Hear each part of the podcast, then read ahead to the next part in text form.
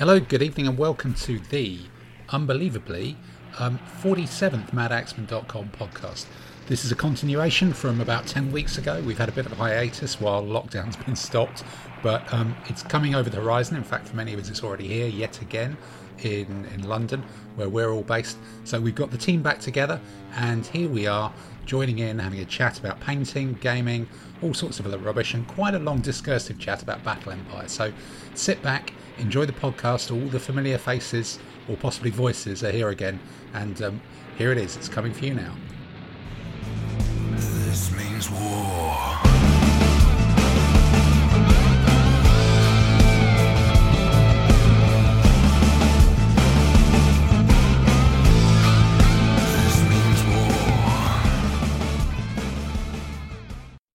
Oh my God, we're back after possibly far too long or possibly far too short a break. Hello. They're all here. Discipline's already broken down with whatever it was, 6, 8, 10 weeks of pretending that we're all right and going out and having £5 off a McDonald's Happy Meal. And now, as we seemingly approach yet another world of lockdown, we thought it's time to resurrect or resuscitate or dig up from whatever box of slightly bashed up old bits of kit that we can find, regurgitating the lead pile of the Madaxman weekly podcast with the same astonishingly erudite, intellectual, good-looking, stylish bunch of Jesus, looking on the screen, who are you? Oh my God! Well, people possibly, generously speaking. So, we've got the full set. So without further ado, I guess, let's just wade straight into trying to remember what we used to do in the past, which I think started off with something about what have you been painting in the last week, which now could possibly be what have you been painting in the last, 6 weeks, 8 weeks? My life moves on personally, but I can vaguely remember episode 20 of the lockdown series. So I think it's about 9 or 10 weeks probably. 9 or 10 weeks, amazing. Yeah. We've all been out, we've got sunshine, we've got amazing tans. No. And speaking of that, Simon Lee Ray-Mayer, give us some of your, tell us your Australian view of how wonderful the tanning season has been this summer in London. Yeah, sure. Has it stopped you painting? Yeah, God. So a few things I've been painting. Going for a very historical army. I've been painting a 10 mil fantasy dwarf army for ADLG. Right. Is that something you found out the back of a sofa or? Yeah. Well, if they're 10 mil dwarfs, does that make them 5 mil? No. It started off as a 6 mil army, but because of COVID and there were a few bags of Doritos, they became a 10 mil army. No.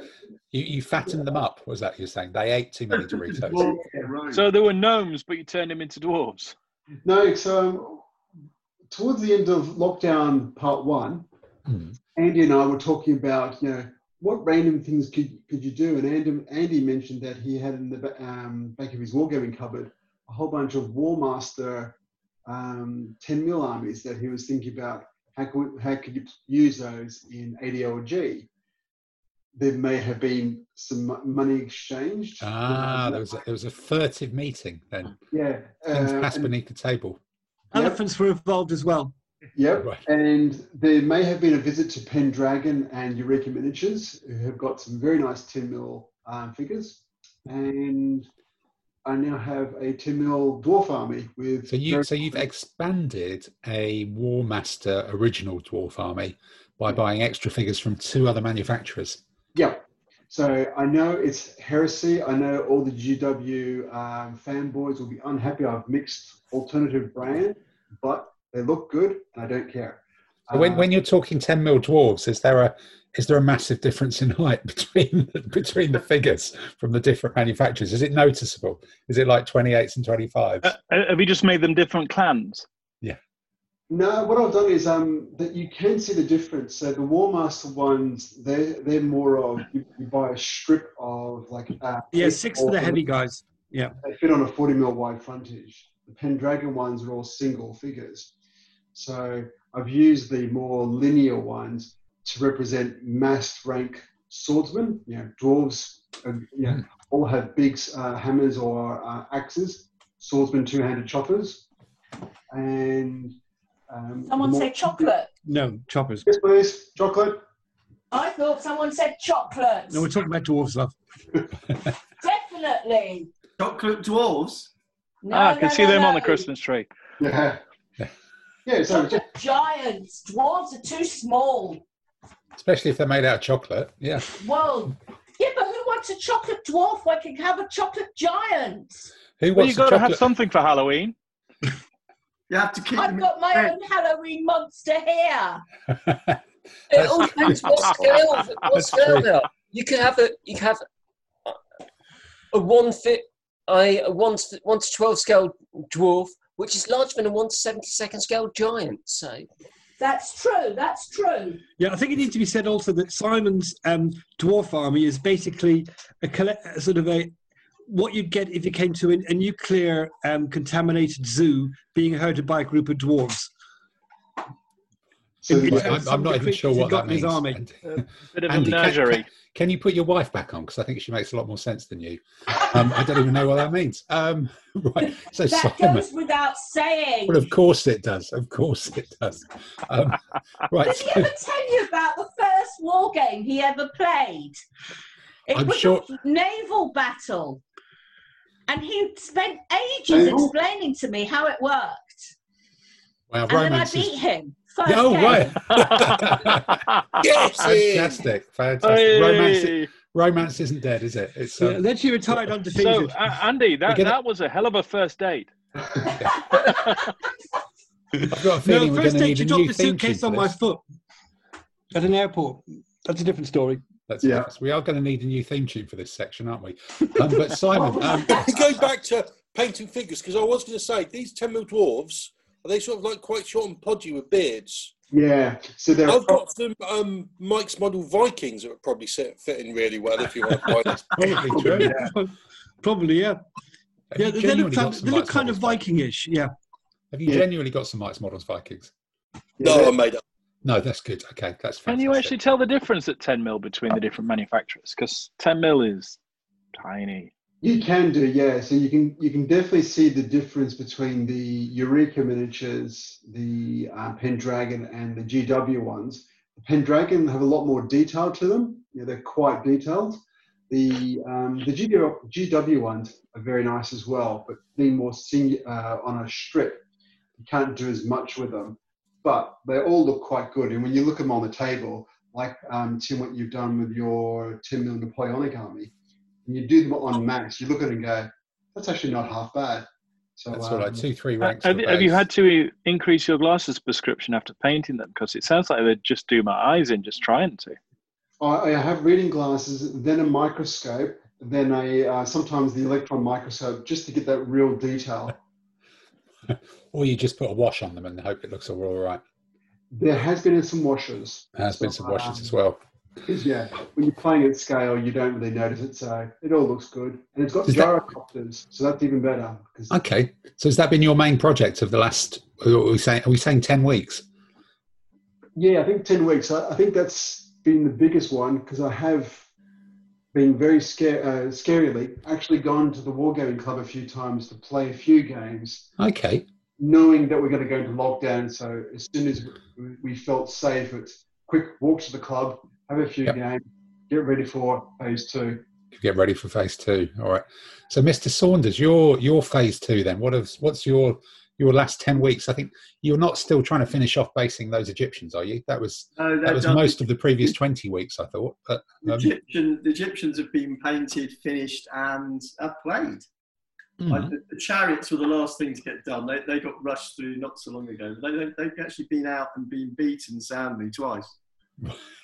Yeah, we did talk to you about that at the time, but yeah, I mean, Egyptians is not one of the great armies. I think it's one you always want, but they're fun. I mean, I think there's a challenge in how to use them, and I think that'd be quite fun to get the hang of, if ever. I think when heavy chariots are around, they're a bit of a nightmare. You mean virtually every army in that period? If you have a date range and no heavy chariots, it can work. Well, it's a date, that's for about 20 years. No. Instead of doing Iron Age with the later Assyrians and stuff, there was a viable period of Bronze Age where everyone's got like chariots and doing that. It's kind of a different period though, because the heavy would swamp the earlier ones.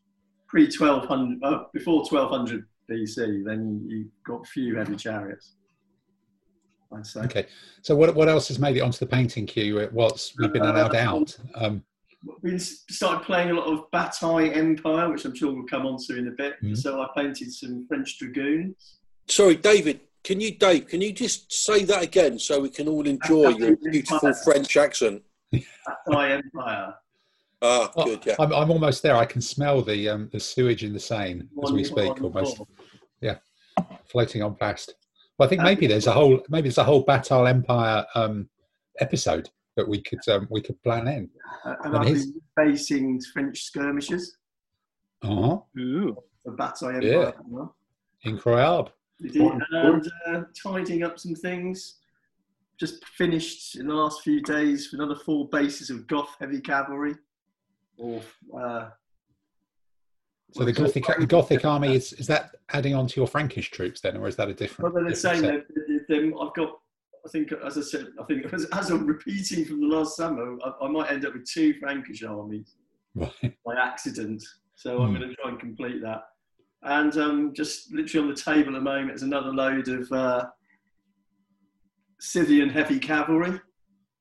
Wow, that was an army you started at the beginning of the first lockdown. It was, yes, exactly. So I basically the War and Empire got Scythian heavy cavalry with barded horses and without barded horses, and I seem to buy both. So I'm going to probably paint these. Now, there's a common wargamer story. They had 2 options, so I bought all of them. Yes. I think that's a secret. So is there any painting tips and tricks that you've picked up in the last few weeks? Any things that you've gone, because over the last series or that last run of 20, you were Mr. Brush Soap and a couple of other things that we all kind of rushed off and went, are we really going to spend money on that, honestly? But then pretend that we did, or anything else that you've discovered about how things are painted? I'd say that what's it called? The wet painting thing is a bit of a disaster. The wet palette. You moved. The wet palette. I bought that and it's not being used. That was the Army Painter one, wasn't it? Yeah, I did. Yeah, I bought that. Yeah. It's sitting in here, but I think if you're painting 25mm figures and lots of them, it'd be useful. But for painting 15mm, it's not so hot, not so useful. No, I must admit, I have got one of those myself, and I did do that. Can't remember if we talked about it last time. Looked at various ones and then ended up buying that one. And it is a really nice size. I think it's smaller than it says on Amazon, which is quite good. And I have used it quite a lot for the 25mm, just to keep paint from drying out, particularly in the summer when it did get quite hot. And then now it's kind of gone a bit darker when you're painting underneath quite strong lights, and that dries stuff out as well. So just for keeping the paint going a lot has been quite good. And I've also been using it to mix, because I think that's one of the things someone said, to mix different colours to try and get a match round the edge of Little Big Man shields, so that I can blend the transfer into the actual edge of the shield, because otherwise they end up with that kind of white rim that's just a bit... and it's difficult. So blending paints, it does. I've found it works quite well for that. This means war.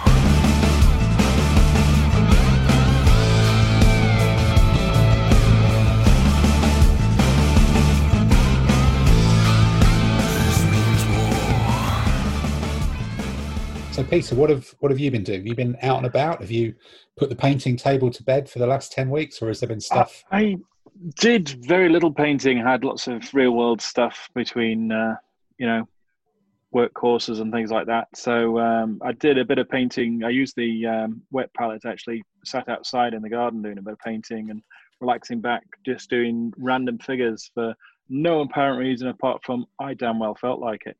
So it's just been pretty relaxing. So as with Dave, we've both played a couple of games of BE. And so I'm getting back into what am I going to build up next. I've done the Austrians. I think I'll go on to the Bavarians. So I'm just sort of like pricing up. sorting out some of the figures for that. So that's, I think, will be my next lockdown project. I've got various other things to finish off. Are the Bavarians as easy to paint as the Austrians? Oh, you get light blue instead of white. Oh, right. They're all light blue. Okay. And you get the really stupid hats as well. The wrap helmets. And a checkerboard flag that reminds me of beer. Yeah, flags make you cross-eyed painting them. I'd buy painted flags. It drives yourself mad painting them. Not painting them. No. I'm getting a decal. Absolutely. It cries out to be an army that you've got to have a good beer with as you play it. So I was like, it just called out to me. Plus, I can reuse the Austrians because the Bavarians sort of change sides twice. So I can use part of the French that I've got and part of the Austrians I've got. And I've got some more French as well. So I've got some more French cavalry and stuff. So, didn't paint a lot, bought some more, planned out some more, worked out games I want to play. So, okay. Well, that's almost like a human being's answer, really. Not a painting machine. So, Andy, what have you been chewing through over the last 10 weeks? Well, painting's been a bit spotty and sporadic. What I did manage to paint was the Badger Knights. What I did was, this is for my feudal English army. So I've painted 5 units of knights, each one's in a kind of livery colour of a different football club, and they've got a badger on their shields. So all of them have a badger on the shields, but they're all different colours. Yeah. There's the blue badgers, the red badgers. Well, there's the QPR badgers. We've got the Brentford badgers. We've got the Fulham badgers, Crystal Palace badgers, and the Watford badgers. That's not their names, just the colours, but these are the Fulham ones. So it's actually a whole West London thing then? Kind of. I just thought I wanted the theme for ideas for colours for knights and different styles and things. So I just thought, well, let's go football club things. Which I thought Fulham Knights. Do they just sort of like when they get attacked? Do they just stand aside and let the opposition get to the baggage? Yeah, they just collapse. Well, they just can't defend.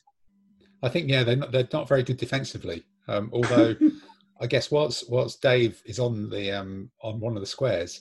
I mean, they would only be elite till May, and after that they'd reduce to ordinary. Yeah, but one quick pop quiz for you, Adam. As well as Fulham's dreadful defensive record from the first 5 games of the Premiership season, can you name me 2 other teams in the Premier League who've conceded the same number of goals? Yeah. Liverpool and United. And Man United, absolutely, yes.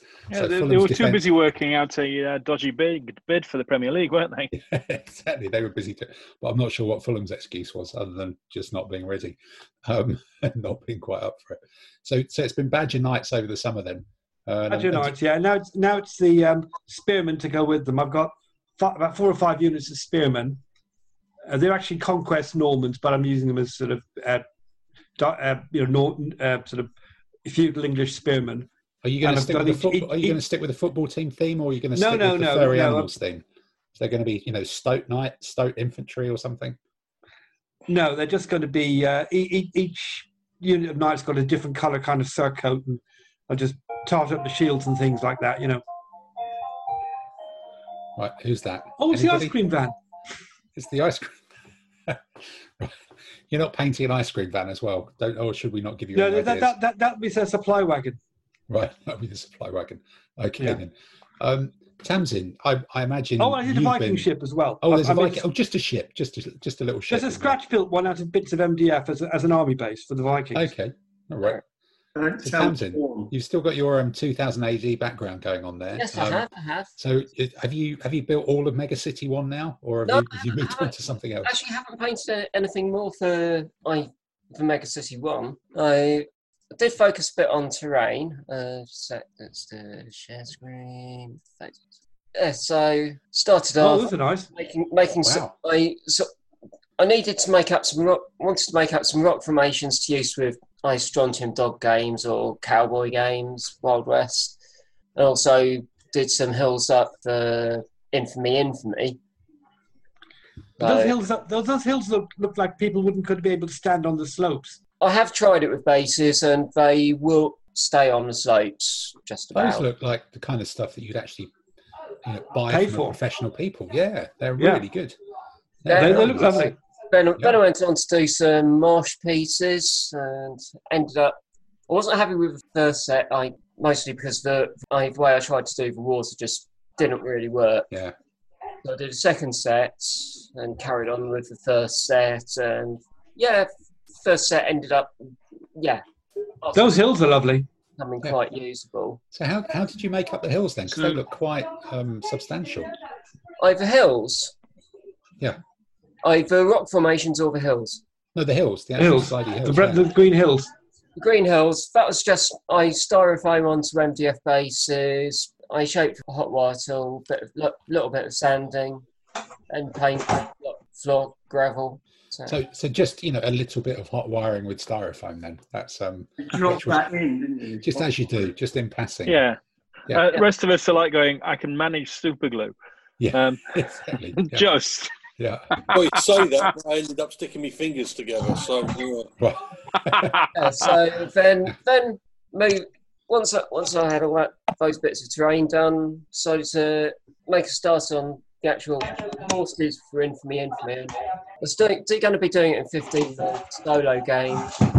Also, I wanted to be able to use the figures for ADLG. I haven't quite got enough for an ADLG army, but so it started with Germans. Mm. That's everything that's been painted so far. So you got some of the bases are just for ADLG, some are just for Infamy. So these are more. Are they forged in battle people? No, they no for Lancashire Games. Lancashire Games ones. Okay then. Yeah. And at the moment, I'm almost finished painting the early Imperial Romans. I've got the legionary and auxiliary infantry painted. Got cavalry painted. Auxiliary painted up, just working on the commanders at the moment. So are you going to do decals on the shields and that? And no, I've actually hand-painted designs on. Okay. Yeah, okay. And so they'll look fine on mass, not necessarily so good up close. Yeah, no, but that's good. I think the lost art of actually painting shields is actually the secret, isn't it? But it's not as difficult. I think we've all got into a bit of a fix of going, it's really tricky. There's, it's got to be stickers. But it's not terminal. I find it harder to do the stickers. That's just my thick fingers. Yeah. No, I must admit, I've been doing a lot of stickery sort of stuff as well with these far too many plastic 28 mil Arabs. That's been my kind of slow burn project over the last 10 weeks. And that's really been a lot of assembling different bits and pieces of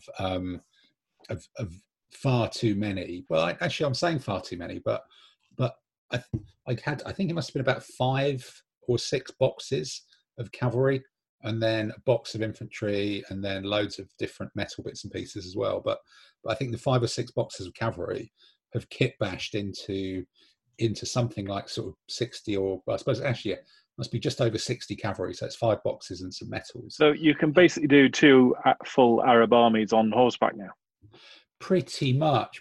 But it's just working out. If you're having one generic Arab army, you end up saying, well, I need some elite heavy cavalry bow, and I need some normal heavy cavalry bow that look different. Then you need a couple of medium cavalry bow, because there's maybe one of those. Then the Urans need lancers, and some are heavy and some are medium, and then suddenly, before you notice, you've got 20 bases of cavalry.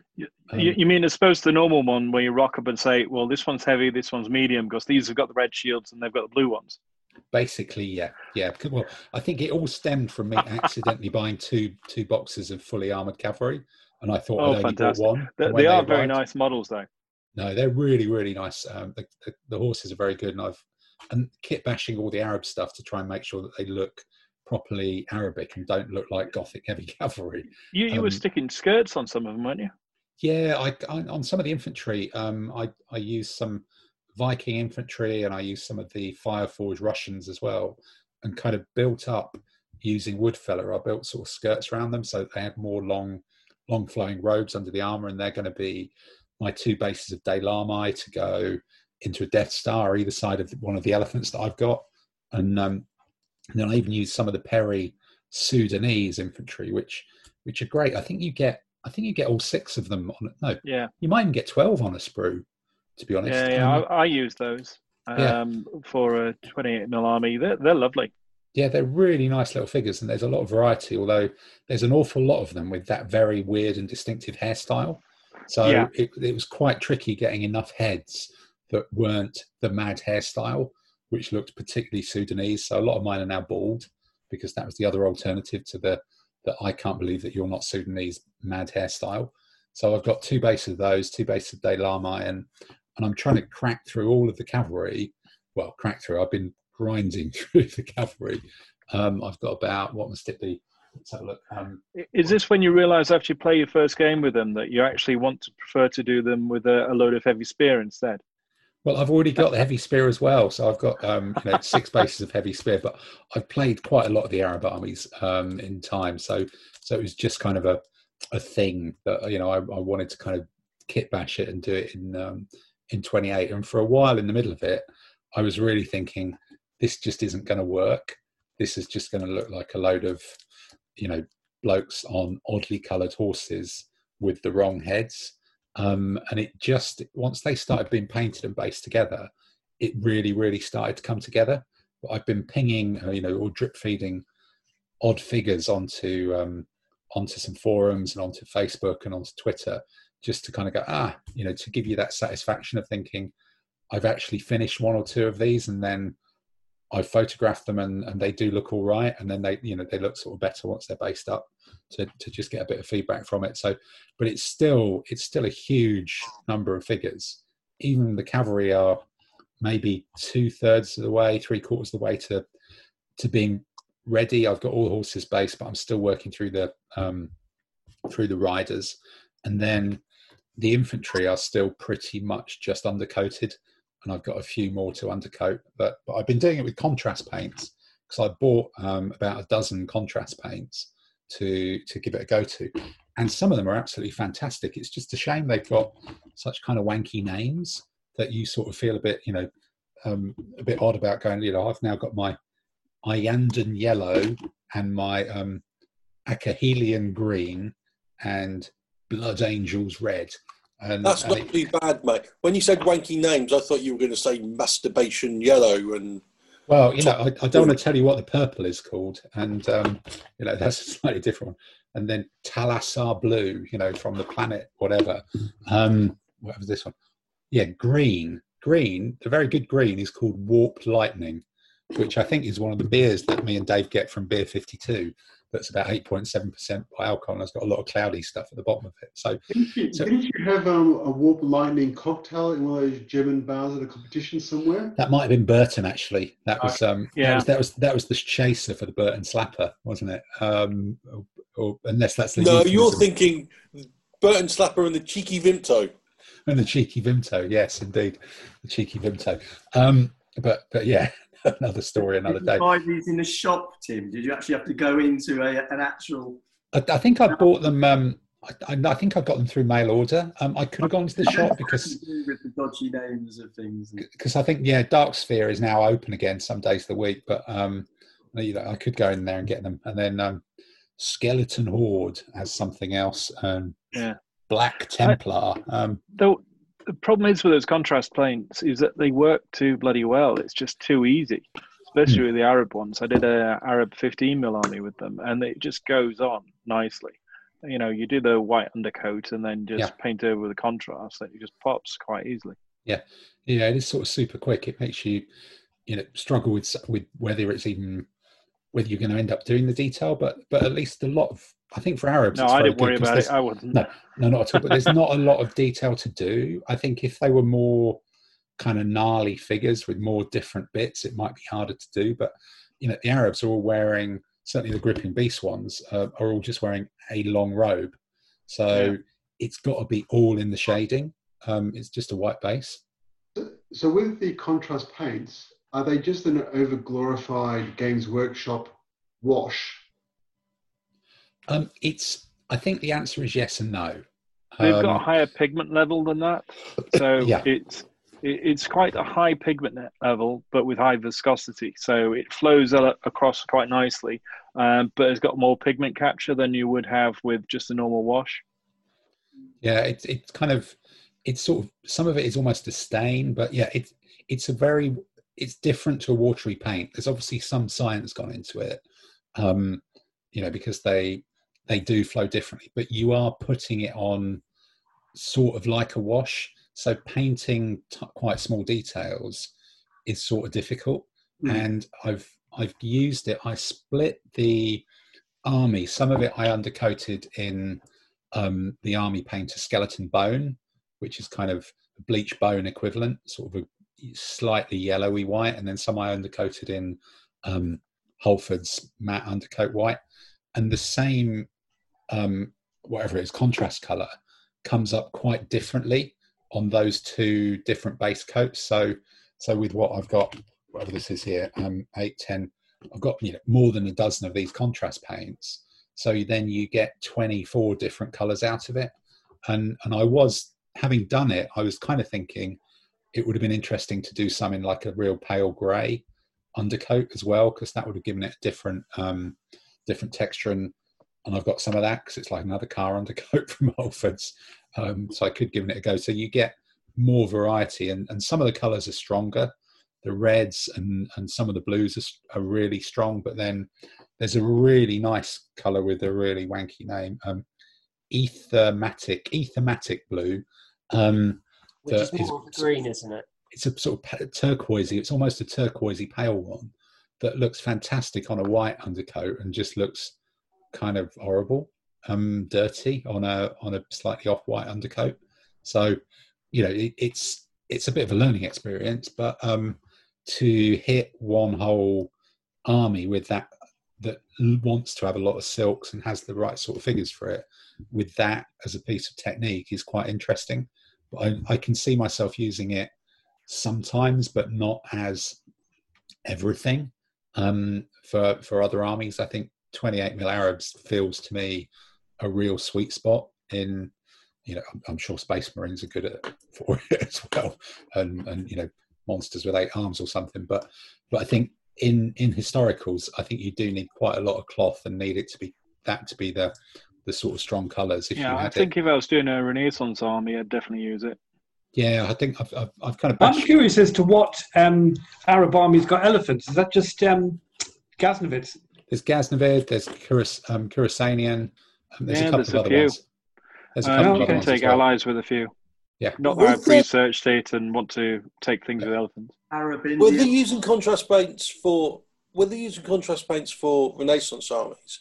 How would it work if you were doing that / clothing? So you were doing different colours quite close to each other. I did that with a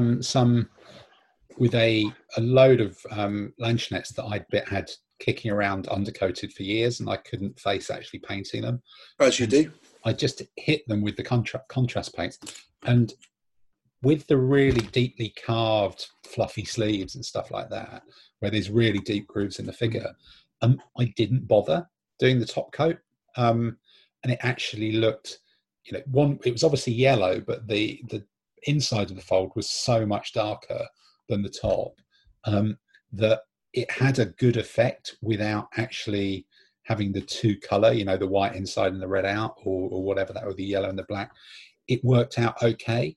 So you could do it, and you looked at it and went, that's the sort of two-tone effect you want, without necessarily going, but it's not red and white, and it's not black and, you know, whatever.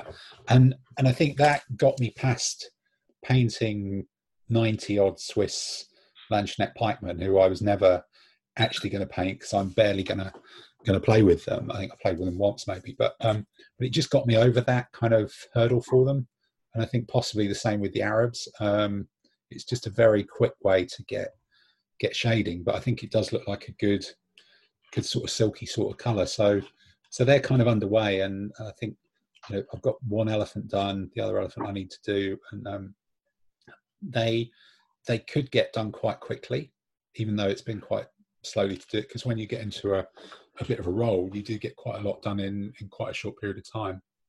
So yeah, it makes me tempted to invest maybe a one for next year in sort of like a Southeast Asian army, you know, one of the Thai, Khmer, that sort of thing, because they'd flow nicely. Plus, I get more elephants.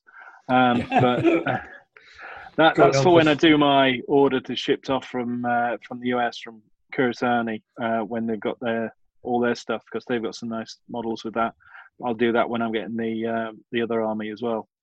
Yeah, well, I think, you know, the Talassar blue, the Blood Angels red, they're both really strong colours. I think the Griffhound orange, I'm even saying this out loud, is another good one that you can use with normal paints. A lot of the others are much a step sort of closer to the wash, I think. Not in a sort of South Lincolnshire sort of way, it's a step closer to a wash. That you know, so it's horses for courses, but I think it's an extra string to the painting bow that can be used if you've got enough surface and it kind of warrants that sort of thing. So kind of pleased with them. This means war.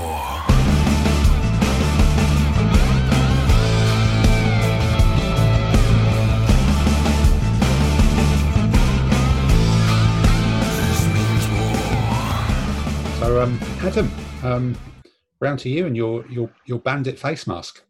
Have you been robbing banks? You've been doing painting cowboys, maybe, or? No, it's more Dick Turpin than cowboys. It's right, okay then.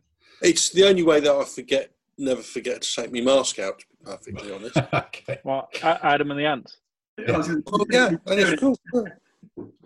And you get to look like a highwayman, so it's Adam. Yeah, very quite good. Dandy. Yes. Quite dandy. So what's been happening in your painting desk? In my painting desk, I've been doing only Romans. I remember talking about I had some 25mm Romans from Victrix, and they're more than half done now, because I haven't been painting a huge amount of time because it's been summer. But I've been doing sort of like a quick wash and then with the Army Painter slop. And I've got all the legionaries done, and I've got the auxilia done, and I've done the cavalry and generals' horses, and I'm just doing the riders now. So I'm a lot more than halfway done with that army, and that's something that I'm quite pleased with, because now I can sort of like put all the legionaries and the auxilia out in a big long line, and I go, even though I've used really simple block it out wash techniques, once they're all based up, they look convincing. They're not going to win any awards, but they look like a proper toy soldier army, which is good. But coming back to shield transfers, my thinking on them has grown a little bit, because with this army, I am using Little Big Man. And I think you're right, you don't have to default to Little Big Man, but when you're doing something like early Imperial Romans with those shields that are just really, really busy, yeah, I would have no chance of painting them anyhow. So I've used them, and they are really good, especially with those very good Romany shields. They are very good at making it look. They just make it pop, you know what I mean? When they're all out, I've got some in the red, legionaries, I've got a couple of bases. Especially on mass. Once you've got them set up as a unit, it looks good, doesn't it? It looks really good. But the other thing that I liked about it was the amount of time it takes. It's almost no time at all. It's like once you've cut them out, it's that I can pop them on in a few seconds, and it's just like they're expensive, but it saves a lot of time. But the next army I'll be doing, which I've already bought, is Dacians, because I've now decided that when I do armies, I'm going to do match pairs, so enemies that can fight each other. So I'm doing is it Dacians or Dacians? Dacians, I think. Dacians. But isn't the car a Dacia on the advert? The one that where the announcers is being done by Finchy from The Office. It's the Dacia. So definitely the car company pronounces itself Dacia, and that's from Romania. So and nobody ever says potato. No. But when I do them, I'm going to do them shields myself, and I'm just going to do sort of like half shields and quarter shields and solid colours, and some of them are going to get a little bit of a geometric pattern or something. But yeah, I'm not going to use Little Big Man for them, because there's going to be so many other buggers to be paid. Are you doing Victrix for those as well? Or? Yeah, I bought them, and they are, in fact, they're lovely figures. Yeah, they are really, really nice. So I've got one big bag. I'm going to need two, I think. But yeah.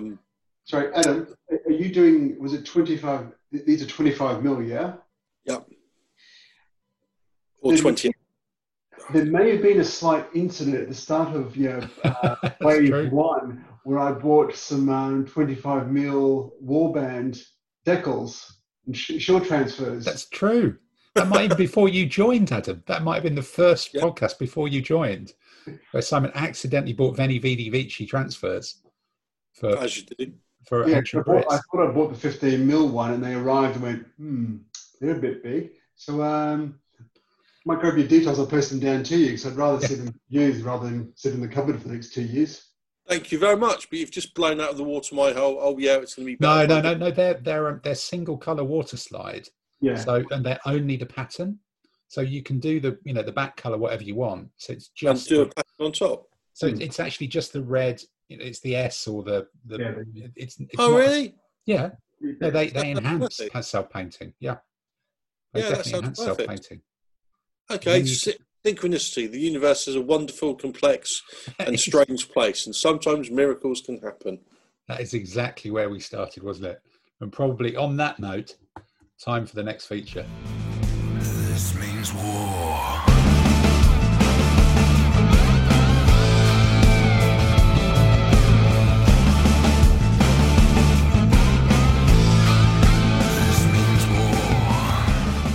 Okay, so having talked about what we painted in the last 10 weeks, there's kind of just a very swiftish overview of gaming or games that may have actually happened. So, Peter, what about you? Did you manage to get to the club at all, or get in any online games, or beat up your own children, or were they all out in the sunshine all summer? Well, when they actually came in from the sunshine round, as the children do, I did manage to play Cost Center #2, a couple of games of ADLG, which was a lot of fun. Won one, lost one. So pretty even score there. He let me win the second one. That's what it felt like anyway. He took pity on his dad. Managed to get down to the club. Play a couple of games of Bataille Empire, but I think there's a few of us who've spoken about that one, haven't we? Yeah, no, I think there's a few of us have been kind of working up to it, and you've been having groups of 3 or 4 people trying to bash through the rules and get the order system things working and stuff like that. Are you starting to get to grips with it, do you think? Yes, getting there. Getting there. It's a lot of fun. Really enjoyed it. There's a lot to it. But then it's logical. It's like reading the book itself. It was making it hard to stick in my poor little adult brain. But as soon as you get the, literally the miniatures on the table, and you start moving stuff around. And Simon and Howard, the other Simon, Brown and Howard, were helping Dave and I get our heads around it. And then I played a game with Dave, which was certainly helped by several glasses of red wine and a few beers, wasn't it, Dave? That we actually had a lot of fun with it, working out what actually works and what doesn't. So, the basic way of hussars charging into something when they shouldn't. But it's a lot of fun. It's made me want to actually buy some more armies and do some more stuff. And it's got a degree of complexity with the order groups and everything else. So, Dave, you've been involved in that. And me and you have played, actually, that test scenario Bataille Empire, just to try and get a bit of a grip of the rules and things as well. So where's your head at with it? I think since all of ADLG Ancients is on hold until God knows when, I think I'm going to be playing as much Bataille Empire as I can, just to sort of check it out. I think the command and control rules are really good fun. I think with all Hervé, like all Hervé's rules, there's a mishmash of lots of other sets of rules. To compensate for the lack of armies, he's made the command and control quite detailed, and I think that's really good fun. It's, there's a lot of laughs in that. There's a lot to learn, but that makes it much, much more fun. I think all shout to Simon Brown and Howard for... getting to grips with the rules and being there to stand over and say, how do we do this? For several weeks for us, which was very nice. So yeah. I'm playing another 2, maybe 3 games this Thursday. Right. Well, maybe in a week or so's time, we should have a bit of a in-depth discussion, flick through, talk about Bataille Empire then, and make that kind of a central part of one of these. That might be an idea if a few people start getting into it. And Andy, Simon, have you been stepping into it a little at all, or is that you've been... I played a few solo games with it, so it's difficult to really wrap your head around when you do that. But my impression was that the problems it posed were sort of logical for what you'd expect for a Napoleonic army based on what you've read about. And so when I tried playing it with the order system, a division marched on, and you think, oh, right, how do I get these guys all into the right sort of position? Which is the kind of thing that you would think about as a Napoleonic commander.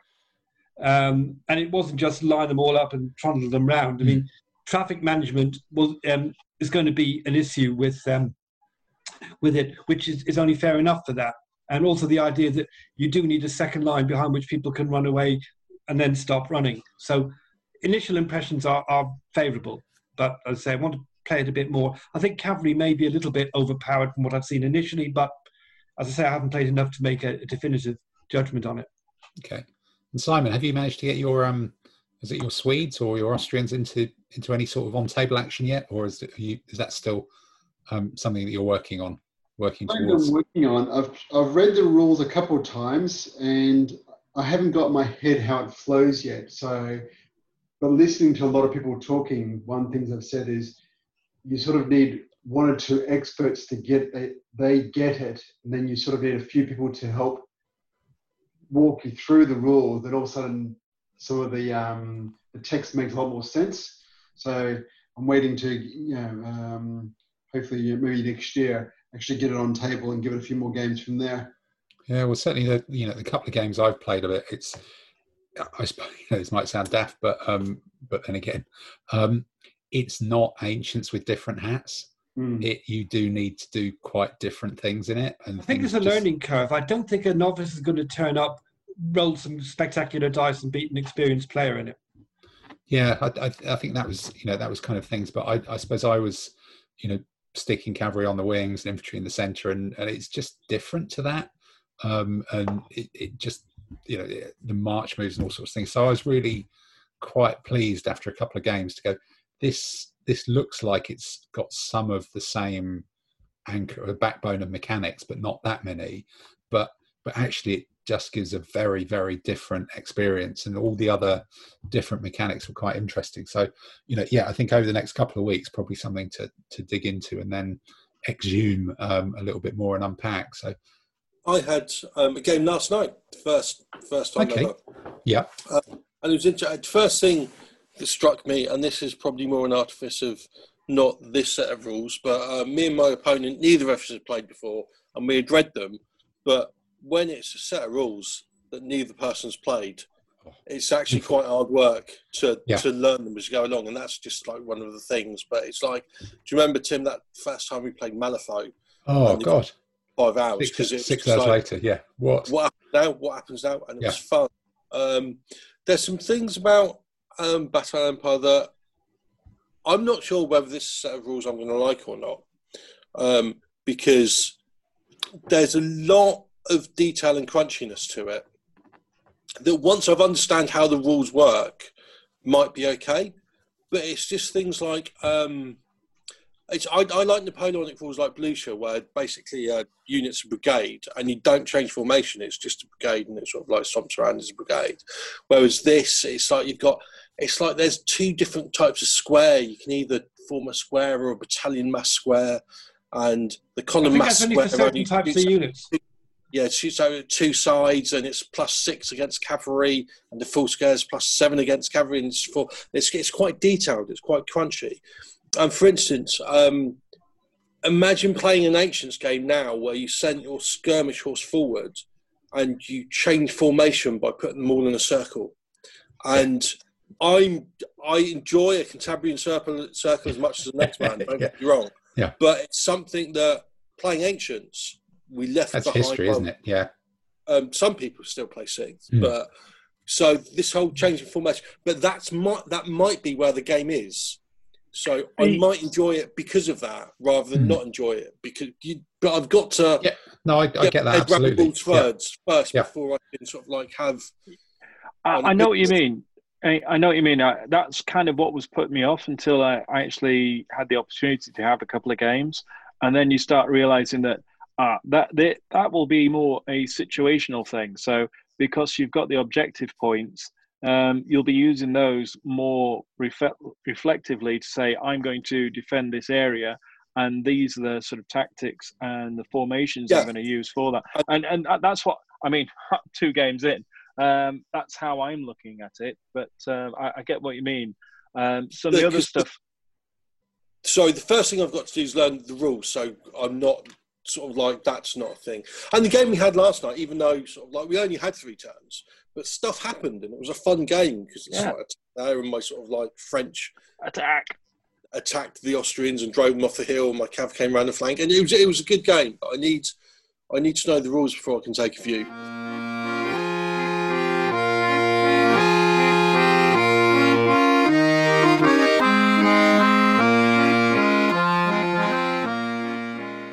But my other, I suppose, another question that came to me, and it's only because it's the same author that wrote ADLG, and it's only because you guys are playing it, and something we've always talked about on these podcasts and when we're in the pub, looking at ADLG as a competition rule set.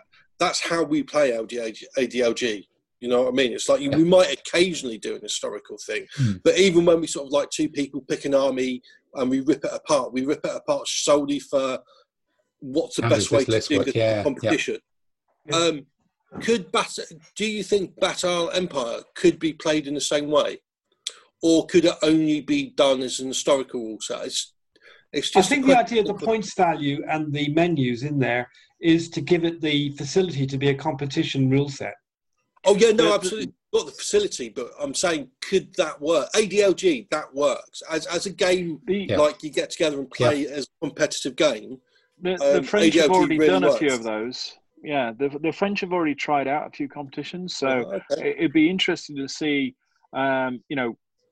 if it wasn't for COVID, they were going to be having a whole season of it, and some of the top players in France and Spain were going to be hitting BE a lot this year. So unfortunately, it's going to be hopefully just delayed a year, and they'll all be back and healthy and happy. But they were just starting out some tournaments. So we were getting a bit of information back from them about the ways they were looking at it. But I wonder if there's a theme specific or a period specific mindset, because I used to play a lot of Fog Renaissance in competitions. I'd still do, the odd competition, even just until pre-lockdown. And I would probably do the odd competition going forwards. But whilst, that was a 2 equal sides encounter battle, whatever, just kind of the whole ethos of the group of players who were playing it was just different. People wanted to put a different army on the table and shove it around and do kind of propery sort of things with it, whereas you go into a more competitive ancient scene and it does in the competitions anyway, everybody's still fine and happy, and I think ADLG is great because slightly more dicey, and people are older and nobody quite takes it as seriously as we did in the days of DBM and God forbid 7th and all sorts of things like that, but I just think there was a slightly different ethos, and I wonder if what a lot of people who play Napoleonic will want to get out of it is a more narrative experience, even in a competition setting, and getting a narrative experience. I think it probably appeals to the, if you like, historical gamer rather than the competition gamer. Yeah, so that may just be something to do with the period. So I think the answer may be nobody may ever find out because it may not have that kind of history of people coming into it who think like that from previous rule sets. I think it'd be, from a competition perspective, I'm just thinking because I used to play Flames of War, and each table used to have a different theme. So I could see that happening with Bataille Empire because... different scenarios, so you have a meeting engagement, you've got a different sorts of engagements, and which would actually promote a very different scenario. So you could rock up with the same army, but then it's actually a very different scenario for each thing, so you could almost put that through except in a competition. You know, that if you've got no initiative, you're likely to end up being the defender, which is fine because that's competition wise, that's one of the things you might plan for. Yeah, yeah, that might be your choice. Yeah, you do it in ADLG as well. Yeah, you know. Yeah, that's true. Exactly. Yeah, so I suppose maybe the fact there's scenarios involved and objectives just does change it in a way which just already takes you away from straight encounter battles, and also already takes away the focus from just the army. And also the doctrines of the army did change from time to time, and the tool kit you had available to do it with. So a French army in early revolutionary times would be, you know, very poor quality. By 1815, you're up to conscripts, but somewhere in the middle, in 1805 to 1809, you've got a lot of crack, experienced troops who can pretty well fight in any formation under very good commanders. So even though you may not get as many of them, a French army in that era should be able to outmaneuver and sometimes outfight with better skirmish factors an equal number of opponents. So that gives it that edge there. Whereas the opponents are basically all numbers. We're not as mobile and nimble. Yeah. But, you know, put us in our, if you can get us to the right place, we'll fight okay when we get there. Yeah.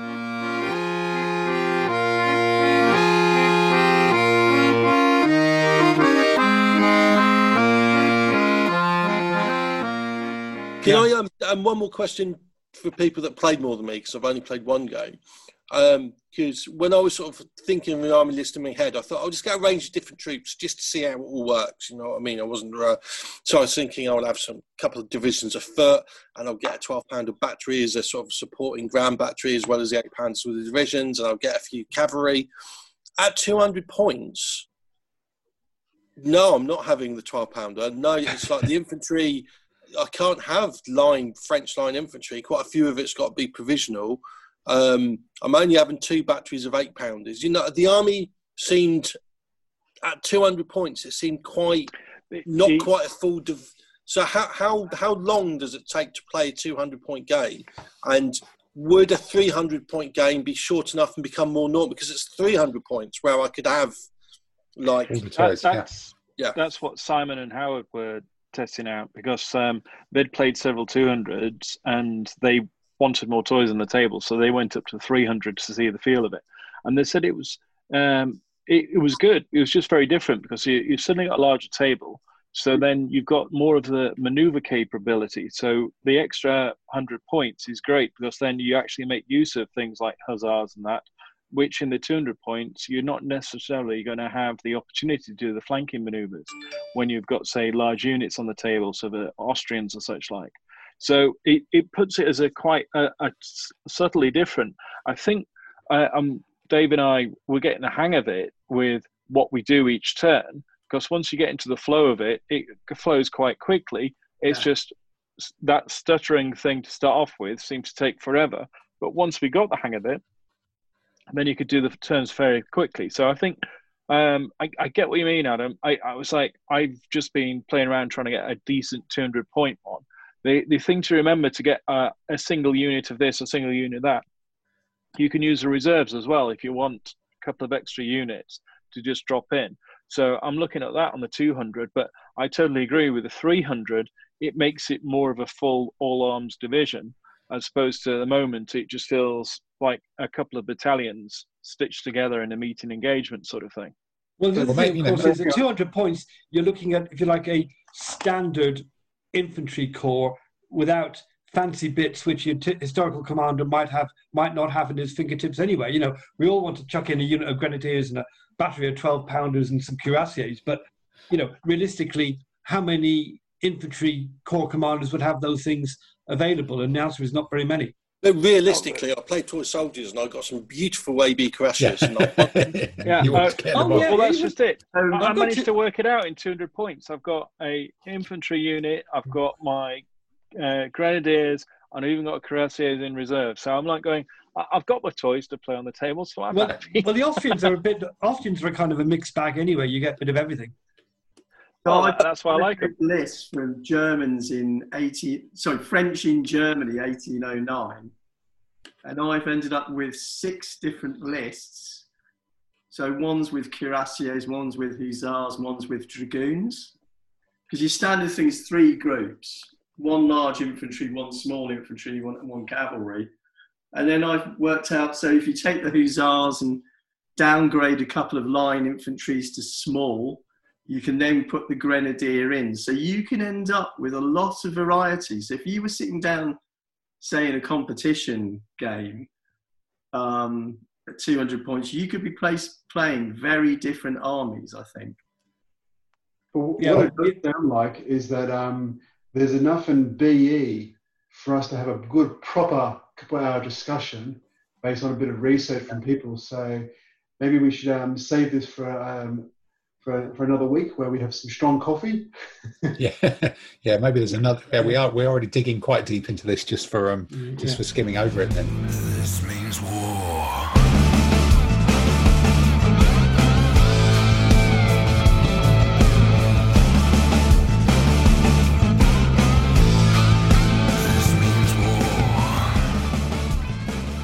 So Adam, other than well, going back to where we started, Adam, you were saying that you played BE yesterday, but over the last few weeks, I think you picked up a few more games. And is it Entoyment that started letting gamers in a few weeks ago? Obviously, that was soon stopped in Europe. Started letting people in a few weeks ago. I've played a few games of ADLG. They've now gone to. I mean, it's a bit interesting because you've all been to Entoyment, haven't you? And upstairs is quite big, and they haven't got all the tables, so it's quite airy. So. It's like they started off by saying if you're in the shop, you had to wear your mask. If you're upstairs, just with your opponent, you didn't, which is fine. Now they're saying that even if you're upstairs, you have to wear your mask. But that's a bit awkward because wearing masks is fine, actually, and you sort of like get used to it. But it's they have a deal where you can have as much tea as you want for £2.50. So you've got to wear your mask unless you drink the tea, and then it's all a bit... so it's done it is very useful. Yeah, it's like because it is it. Slurp from underneath. Yeah. You know, so, the only problem I've got with a mask is it messed up my glasses.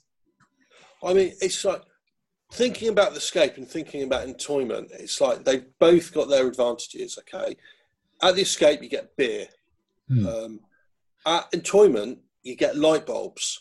So it's kind of swings around it. You can see what you're doing at Entoyment. So, but yeah, no, it is a nice venue to go and play.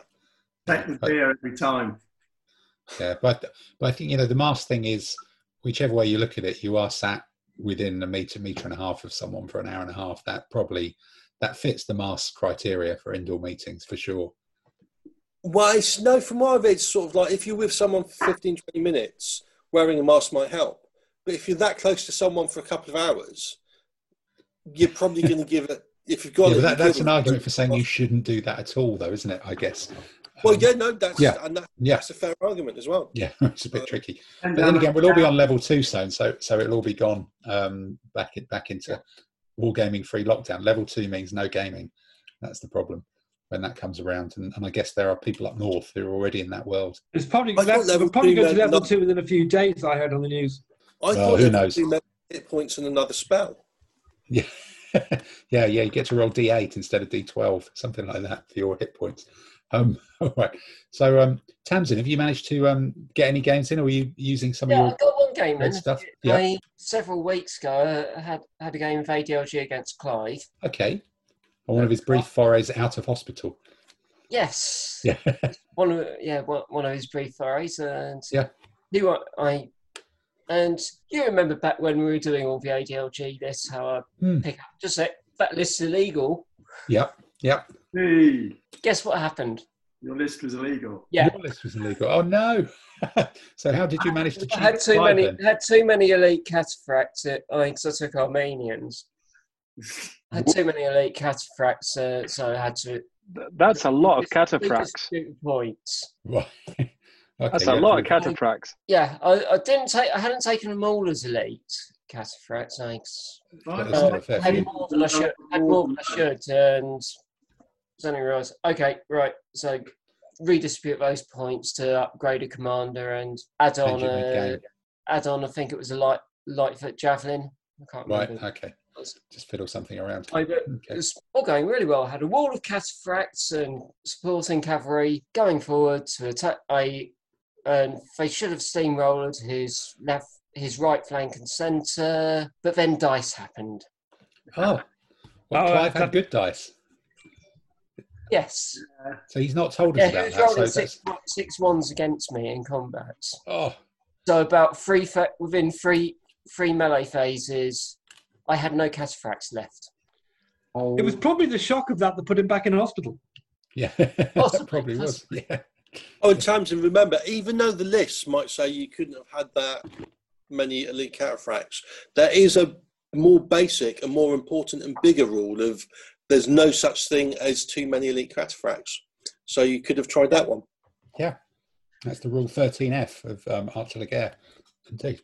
So Dave, we've had a couple of games, haven't we? We've done some online stuff and like a real world game where we did a historical battle of the Byzantines against the Goths or something, where your Goths had to deploy in a boar's head formation, which was a little bit challenging, but that was kind of fun. Just trying to think. So that one, and I played quite a bit. I've been going down to support it. Yeah, because we're a bit worried about Ravi's going to survive, but so I've played with most of the armies I've painted over this summer. I seem to have found myself with more time on my hand than I planned. Having been made redundant. But no, I've got all the samurai out, I've got the Scythians out, I've got the Egyptians out. I've been playing quite a bit. But, as I was saying earlier, whilst we're waiting for competition to get going again, and let's hope that's not too long, it's Napoleonics from here till Christmas, I think. Try and get that in my head. I think competitions is going to be beyond Easter next year. There's going to be nothing before that. I think it's almost impossible. If you're lucky. Yeah, it's very, very difficult to see how competitions work in some of the venues and some of the other stuff. My money is campaign in Milton Keynes, maybe, because it's so spread out, maybe May. Maybe anything until I hope we can get to the Worlds next year in Greece in June. Yeah, maybe. Let's not jinx that one. Yeah, that could be a long way away. That's completely dependent on the vaccine, and I don't see a vaccine. I think the whole vaccine thing is complete gobbledygook, and it's a lie. No conspiracy theory. Okay, so because normally conspiracy theories around why there's no need for it, Dave. You've got your own conspiracy theory that it's all going to be a scam as well. Okay, well look, let's hope that we're able to prove ourselves wrong by whenever we think May, June, July, end of next year, God knows when. But it's going to be a while. Simon, why don't you run it through random.org and see what month it comes up with as to when we can play competitions? That could be it, yes. Keyboard Warrior, there we go. Not sure you asked me to survive. Oh, the magic 8 balls. Yes, that would be the one. And while we're talking about balls, I think that probably means it might be time for Andy's quiz.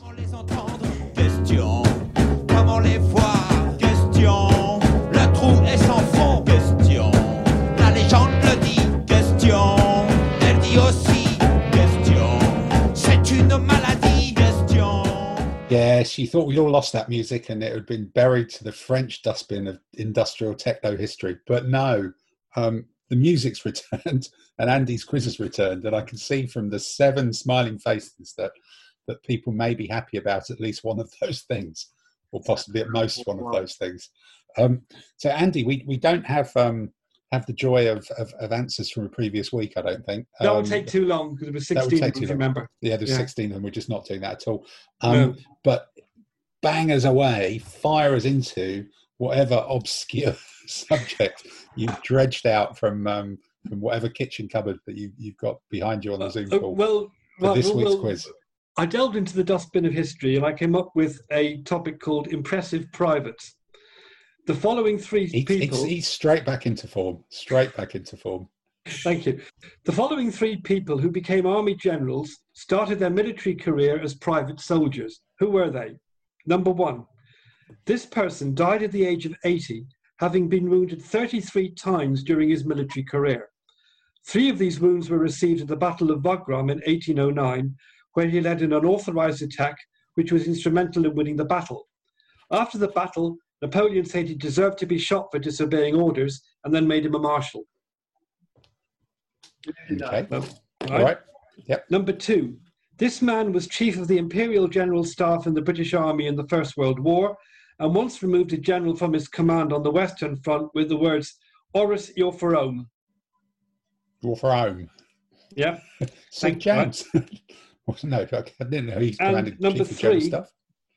This Irishman had risen to the rank of sergeant in the British Army, emigrated to the USA, rose from the rank of private soldier again to become a widely respected major general in the Confederate Army, and was killed at the Battle of Franklin in 1864.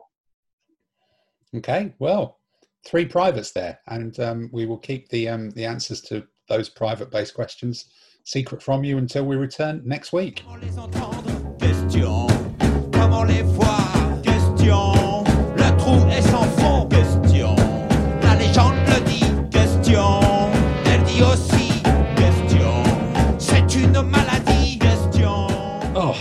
wow. Yes. I wonder if the closure of nightclubs will affect the royalties, which that French techno song actually has been earning. Maybe it will impoverish the poor French techno. No, I just—it's just going nowhere. That one, isn't it? We'll stop that one. I think we should devote our royalties to donate them to Ravi. Yes, quite possibly. Yes. If we ever, if anybody ever clicks on any advertising that may or may not be associated with this podcast, we will pass them on to Ravi in some way, shape, or form. So, on that one, I think we've not done bad for the first one. We're nearly an hour and a half, hour and 15 minutes, something like that, which is not a bad roundabout. We've covered some painting, we've covered some gaming. We're going to try and mix up the format this new season, and maybe bring back some of the features every now and then. But I guess our normal roundup then is what are you planning on doing this week? So Andy, what's on your painting and gaming list for this week? Carrying on with the feudal English foot, I've more or less finished one unit. So I've only got 4 to go, and then I've got the Irish Kerns, and then that will be more or less it. So I reckon there's about 3 or 4 more weeks of work in there at the speed at which I paint. Okay. Any gaming planning this week? Or yeah, Dave, Ray and I we've got a permanent fixture on a Wednesday now where we're doing ADLG. And what we've done now is we're choosing historical battles and choosing the armies which could have fought those battles, and making army lists out of that. So tomorrow we're doing Plataea, okay. And I'm going to... Each battle has got a strategist. Oh. And what happened is one of us chooses the battle, the other chooses the army they want to be. And so I'm the Persians, led by Mardonius, so I'll have a strategist, and he's going to be the hoplite Greeks. And then he'll choose a battle for next week, and we'll decide which armies we're doing. Interesting. So we made a list of a lot of classical ones, and so, that would be, maybe you could bring that list along next time, and we could all chew over which one those sound like the most interesting. Maybe pick some of those up ourselves. That'd be intriguing. Yeah. Okay. Yeah, unless it's commercially confidential between the two of you in some sort of secret long-term publishing. No. I have to let him win. I have to let him win a few times, or else he gets a bit upset. Right. Oh, okay, but I'll send you my Persian list, and you can then all laugh at it. Interesting. Right. Well, Peter, what about you and your gaming and painting week? Now we're back up to speed. Back up to speed. It's looking at Bavarians and looking at, do I need any more Austrians? I don't think I do, even though it is tempting. How can you ever have too many Austrians? This is something I don't understand. Well, it's as Adam was saying, within the points, but we'll come to that when we come back around on it. But I think basically I'm going to get some Bavarians. Either I'll cheat and get some stuff off Fleabay and get some painted up, or I'm just going to buy some. Of course I'm going to buy some. I've got a pack of about a dozen if you want them. I can hoosh them over to you. They're no good to me. Yeah, I'm definitely going to get some Bavarians. Bavarians are coming. But as for games, I might try and play my son, and might see if some of you guys are up for TT for BE, and have a play at that and have a look. Might even book a day off next week and give Dave another go against for BE. Thursday next week. Sounds good. Could be planned. I'll have a look at the old calendar. Okay. And Mr. Saunders, what about you? What's your next week of painting and gaming? Are you at the club every day? No. Well, I'm saving money. Yep. Whilst we're sitting here, I've kind of painted up 4 bases of... Scythian heavy cavalry, or finish them off, which is nice. going to get myself a Württemberg division for the BE. AB miniatures, 6 to a base, 1 light and a general, maybe some cavalry. That's the next thing, to have an ally for the French army. That's the next acquisition, figures-wise. That's basically Bavarians in green uniforms. Well, no, aren't they Württemberg? Aren't they blue with tin hats? I think they've got the silly hats. I think they've still got the Rappenhelms. I might be wrong, but I thought they did. It's kind of a Baden division, but I think... the Baden's different, yeah. Oh, no, we're into the... We're into a Napoleonic button discussion already. That just went so quickly. You've also got to make sure the shoelaces are the right colour. Exactly. Yeah. It's all about the lacing and the colour. That went downhill so quickly. Let's get the brick holes. Changing the subjects, it's Ravi needs to... I'm going to try and play a couple of games of ADLG Ancient on Monday. Get into the club. I'm going to see how Ravi's getting on, because we're worried that Ravi's going to get closed down and might even disappear, which would be an absolute disaster for all of us. Yeah, that would be a real problem for Central London, wouldn't it, if that went down. I'll have a chat with Ravi tomorrow, on Thursday, and see how he's getting on. Yeah. See where we go with that. No, I'm going to play as much as I can while I've got the time on my hands. I'll probably get some TTS in, if there's anybody wants to get into that again. Chuck, yeah? Yep. Maybe on Sunday. I'll be free on Sunday. Yeah, okay. I need to, at some point we talk about this, I need to put some figures on eBay and raise some funds to put back into buying new figures, I think. You're going to be buying AB. Some recycling. Make war pay for war, I think it's a technical term, isn't it? Yep. Yeah. All right. Well, Adam, what about you? Have you got more Entoyment trips or finishing off Romans or starting the Dacians? I've got a game of ADLG on Thursday and another game of BE lined up next week. So all good to look forward to. And I'm hoping in the next week to finish off painting the riders for my Roman Cav and Generals. So that's another 4 bases of Cav and all the general bases done for most of the army done. So all... I was going to say exciting, but if that is exciting, I do have quite a sad life. So all good. Well, you know, look on the bright side. At some point, I'll make a trip down to Bournemouth, and we can do like 2 solid days of whatever it is that's dull. If you can, if we can both persuade our better halves that that's an allowable idea. So that's possibly creeping up on the horizon. That might even see Malifaux get back on table, which would be.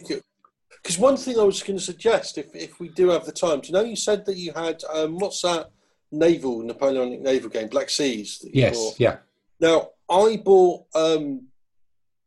Sails of Glory a couple of years ago because it was second-hand cheap and because Wings Glory was brilliant. And I also got Blood and Plunder or something, another naval game. But the other one. The other one. Yeah, I've got that one. We could play all 3 of them and do some sort of like considered this one's the best type thing. That's true. I think the only slight flaw in that is that there's probably several months of me painting and building the Black Fleece stuff because it doesn't come pre-built. Do you have to build them? Because it's like you actually have to build them. Yeah, absolutely. So that's the first part of the view of Sons of Glory and Blood and Plunder. You don't have to mess around. That's a win. Yeah, as I'm starting to realise, but maybe we'll take it down to Pirate Town sometime and do a long weekend in there. That's a possibility. Always up for a journey to Pirate Town. Everybody's up for a journey to Pirate Town, right? No, I think... Tamsin, have you got any... is Clive in hospital, out of hospital this week? I always lose track. No, he's out at the moment. He's waiting for them to call him back in to do a stent. All right, okay. Yeah, I haven't got any games booked, although I should really try to get a couple in before we get locked down again and before I move. All right, okay. Are you you shifting? Yeah, I'm going to be moving up to Derbyshire in late November, early December. Okay, excellent. Right. Why Derbyshire? Just I'm curious. Well, partly because it's a nice area. Yeah, lovely. Also because I can buy a 3-bed house there for 100,000. Yeah, that does make quite a difference, doesn't it? Yeah. That's a lot more storage space for all that terrain as well. So that's fantastic stuff. And the armies and so on. So yeah. No, wonderful stuff. On the painting front, I should finish the Romans tomorrow, finish painting them tomorrow, get them varnished and start the basing on Thursday. Okay. And that's those, the 15 mil ones, are they, to match the other ones for your Infamy, midget Infamy project? Yeah, and then... After would that, you have to hire two removal lorries, one for your armies? Either be some terrain, or I've got some cobblestone figures to add to the Judge Dredd collection. Okay, fantastic. So plenty of variety there. And then Simon, do you have anything anything booked in gaming wise for the next week? Yeah, I'm going to the club on Thursday to give Jeff a game of ADLG Renaissance. Oh, see you there. It'll be interesting to see him come kicking and screaming into ADLG. So no, that'll be good. It's not his favourite of rule sets, but yeah. Has he played the Renaissance one yet? I don't think he has. Not yet. So I've we'll give him the first game. We'll see how much of a dummy spit he gives me. So how is Jeff? He's just exactly the same. Exactly the same. Still got a job carrying body parts around the country. No, he retired a while ago. Oh, blimey. He's that old? I think he's doing some sort of data thing. Some consultancy type thing, I think. It was one of those, you know... Body part consultancy. ...things of time where there was an offer, blah, blah, blah, he wanted, or he just, I don't know. It's Jeff, you know. No, that's neat. Good. Well, I think I've got a TTS game lined up against a guy in the States on Friday afternoon. I think I'm trying to arrange to go over to see Richard Case, because I think he's not got out and done much gaming. Sometime next week, but I think definitely getting online on Tabletop Simulator and doing some Battle Empire or trying to get down to the club at the same time with you guys to have a look at how it all plays out as well. Is it because the couple of games are, it's just intriguing enough to do it. And then I've also painting wise, I've got to crack on to getting a bit more stuck into these. I can sort of see them getting close to finished Arabs, and maybe if by next time I can have put a real big dent and got the horses pretty much based up, that would be a big achievement by sometime this time next week. Now that I'm, like Dave, also got a lot more free time on my hands, which is fantastic from the gaming and gaming point of view. So I think we're almost feels like we're grinding back up into full speed, aren't we? In terms of world of painting, world of gaming, and I suspect whatever level 3, level 2, level 1, level 4, if they invent that one, on the peri peri sauce scale, which I think was the one from the first time, wasn't it? The Nando's scale. Yeah. All the different colours did exactly match the Nando's. 5 chili ones, yeah. 5 chili sauces. So whenever that comes back in, we'll be back in on full effect. But until then, thank you very much for listening. Hope some of you remember, if this is your first time, oh my God, you've missed so much, but you're probably grateful to have done that. There is a whole series of 20 of these from the earlier lockdown period. But we will be back with a more... Including the special. Don't forget the glue special. Oh, sorry, 22, including the glue and the paintbrush specials. 2 specials. Yeah. So what special should we do next? Yes, that's maybe a subject for an entire week of what special should we do next. Flock. Oh, no. The flock special.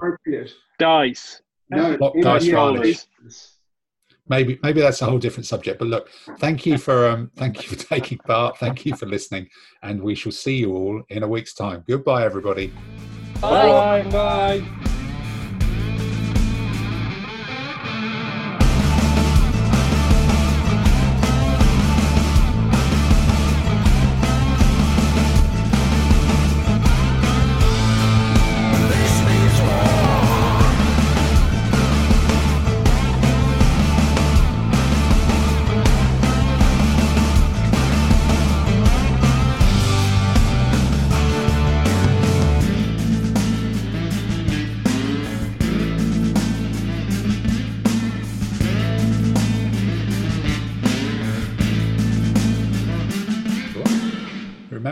Bit of thing. So this will be what have you played, and then And then I guess we'll probably round up by saying, shall we talk about Bataille Empire a bit more next week? Is that... Sounds good. I have a quiz. We have a quiz. Sorry, the quiz has got to come in. Can we just do the theme tune? Yeah.